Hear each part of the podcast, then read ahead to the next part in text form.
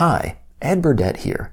As we finish our weekday readings, I want to briefly say that this podcast is a labor of love that's funded entirely by listener donations. Each day of the week, we offer scripture readings, and every Friday, we include a devotional called Reap, where we read, examine, apply, and pray over a section of scripture. If you find value in what we offer, or if you'd like to help spread Bible resources across the world, would you consider supporting us financially? You can do that by visiting oneyearbiblepodcast.com/give. Special thanks to our monthly donors who consistently and faithfully offer their support. Once again, that address is oneyearbiblepodcast.com/give. Thanks for considering, and now for today's reading.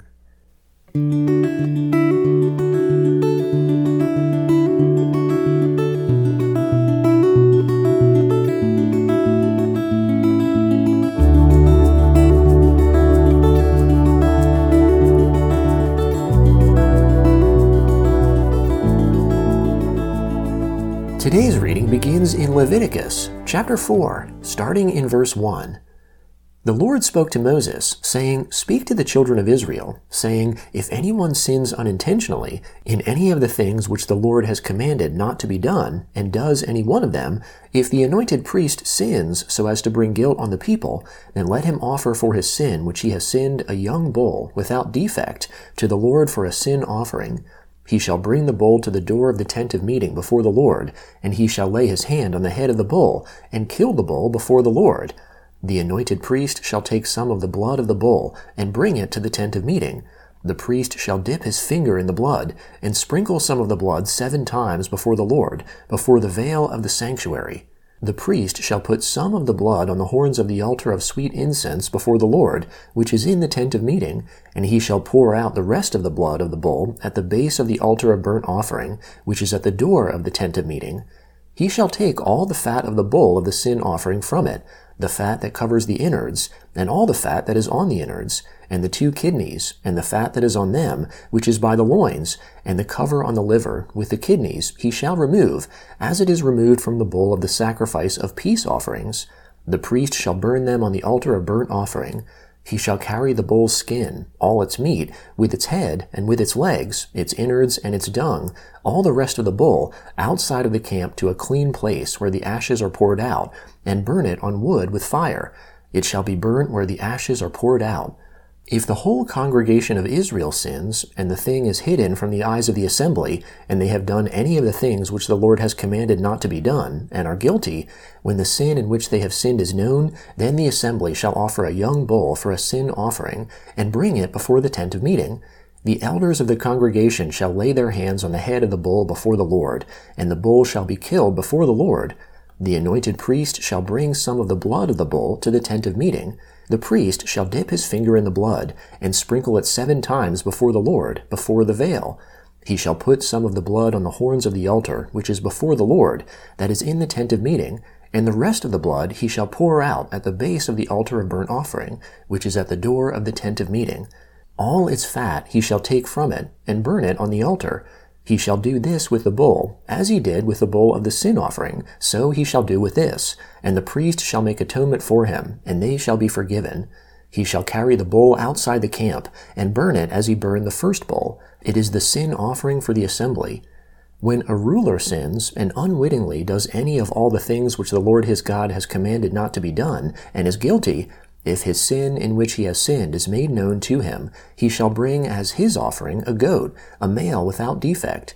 He shall lay his hand on the head of the goat, and kill it in the place where they kill the burnt offering before the Lord. It is a sin offering. The priest shall take some of the blood of the sin offering with his finger, and put it on the horns of the altar of burnt offering. He shall pour out the rest of the blood at the base of the altar of burnt offering. All its fat he shall burn on the altar, like the fat of the sacrifice of peace offerings, and the priest shall make atonement for him concerning his sin, and he will be forgiven. If any one of the common people sins unwittingly in doing any of the things which the Lord has commanded not to be done, and is guilty, if his sin which he has sinned is made known to him, then he shall bring for his offering a goat, a female without defect, for his sin which he has sinned. He shall lay his hand on the head of the sin offering, and kill the sin offering in the place of burnt offering. The priest shall take some of its blood with his finger, and put it on the horns of the altar of burnt offering, and the rest of its blood he shall pour out at the base of the altar. All its fat he shall take away, like the fat is taken away from the sacrifice of peace offerings, and the priest shall burn it on the altar for a pleasant aroma to the Lord, and the priest shall make atonement for him, and he will be forgiven. If he brings a lamb as his offering for a sin offering, he shall bring a female without defect. He shall lay his hand on the head of the sin offering, and kill it for a sin offering in the place where they kill the burnt offering. The priest shall take some of the blood of the sin offering with his finger, and put it on the horns of the altar of burnt offering, and all the rest of its blood he shall pour out at the base of the altar. He shall remove all its fat, like the fat of the lamb is removed from the sacrifice of peace offerings. The priest shall burn them on the altar, on the offerings of the Lord made by fire. The priest shall make atonement for him concerning his sin that he has sinned, and he will be forgiven. If anyone sins, in that he hears a public adjuration to testify, he being a witness, whether he has seen or known, if he doesn't report it, then he shall bear his iniquity. Or if anyone touches any unclean thing, whether it is the carcass of an unclean animal, or the carcass of unclean livestock, or the carcass of unclean creeping things, and it is hidden from him, and he is unclean, then he shall be guilty. Or if he touches the uncleanness of man, whatever his uncleanness is with which he is unclean, and it is hidden from him, when he knows of it, then he shall be guilty. Or if anyone swears rashly with his lips to do evil or to do good, whatever it is that a man might utter rashly with an oath, and it is hidden from him, when he knows of it, then he will be guilty of one of these. It shall be, when he is guilty of one of these, he shall confess that in which he has sinned, and he shall bring his trespass offering to the Lord for his sin which he has sinned, a female from the flock, a lamb or a goat for a sin offering, and the priest shall make atonement for him concerning his sin. If he can't afford a lamb, then he shall bring his trespass offering for that in which he has sinned, 2 turtle doves, or 2 young pigeons, to the Lord, one for a sin offering and the other for a burnt offering. He shall bring them to the priest, who shall first offer the one which is for the sin offering. He shall wring off its head from its neck, but shall not sever it completely. He shall sprinkle some of the blood of the sin offering on the base of the altar, and the rest of the blood shall be drained out at the base of the altar. It is a sin offering. He shall offer the second for a burnt offering, according to the ordinance, and the priest shall make atonement for him concerning his sin which he has sinned, and he shall be forgiven. But if he can't afford 2 turtle doves or 2 young pigeons, then he shall bring as his offering for that in which he has sinned 1/10 of an ephah of fine flour for a sin offering. He shall put no oil on it, and he shall not put any frankincense on it, for it is a sin offering. He shall bring it to the priest, and the priest shall take his handful of it as the memorial portion, and burn it on the altar, on the offerings of the Lord made by fire. It is a sin offering. The priest shall make atonement for him concerning his sin that he has sinned in any of these, and he will be forgiven, and the rest shall be the priest's, as the meal offering. The Lord spoke to Moses, saying, If anyone commits a trespass, and sins unwittingly regarding the Lord's holy things, then he shall bring his trespass offering to the Lord, a ram without defect from the flock, according to your estimation in silver by shekels, according to the shekel of the sanctuary, for a trespass offering. He shall make restitution for that which he has done wrong regarding the holy thing, and shall add a 5th part to it, and give it to the priest, and the priest shall make atonement for him with the ram of the trespass offering, and he will be forgiven. If anyone sins, doing any of the things which the Lord has commanded not to be done, though he didn't know it, he is still guilty, and shall bear his iniquity. He shall bring a ram without defect from of the flock, according to your estimation, for a trespass offering to the priest, and the priest shall make atonement for him concerning the thing in which he sinned, and didn't know it, and he will be forgiven. It is a trespass offering. He is certainly guilty before the Lord. The Gospel of Mark, chapter 2, beginning in verse 13. He, that is Jesus, went out again by the seaside. All the multitude came to him, and he taught them. As he passed by, he saw Levi, the son of Alphaeus, sitting at the tax office. He said to him, Follow me. And he arose and followed him.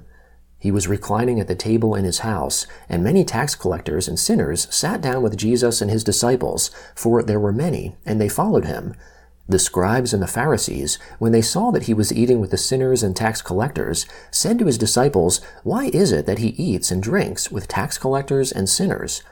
When Jesus heard it, he said to them, "Those who are healthy have no need for a physician, but those who are sick. I came not to call the righteous, but sinners to repentance."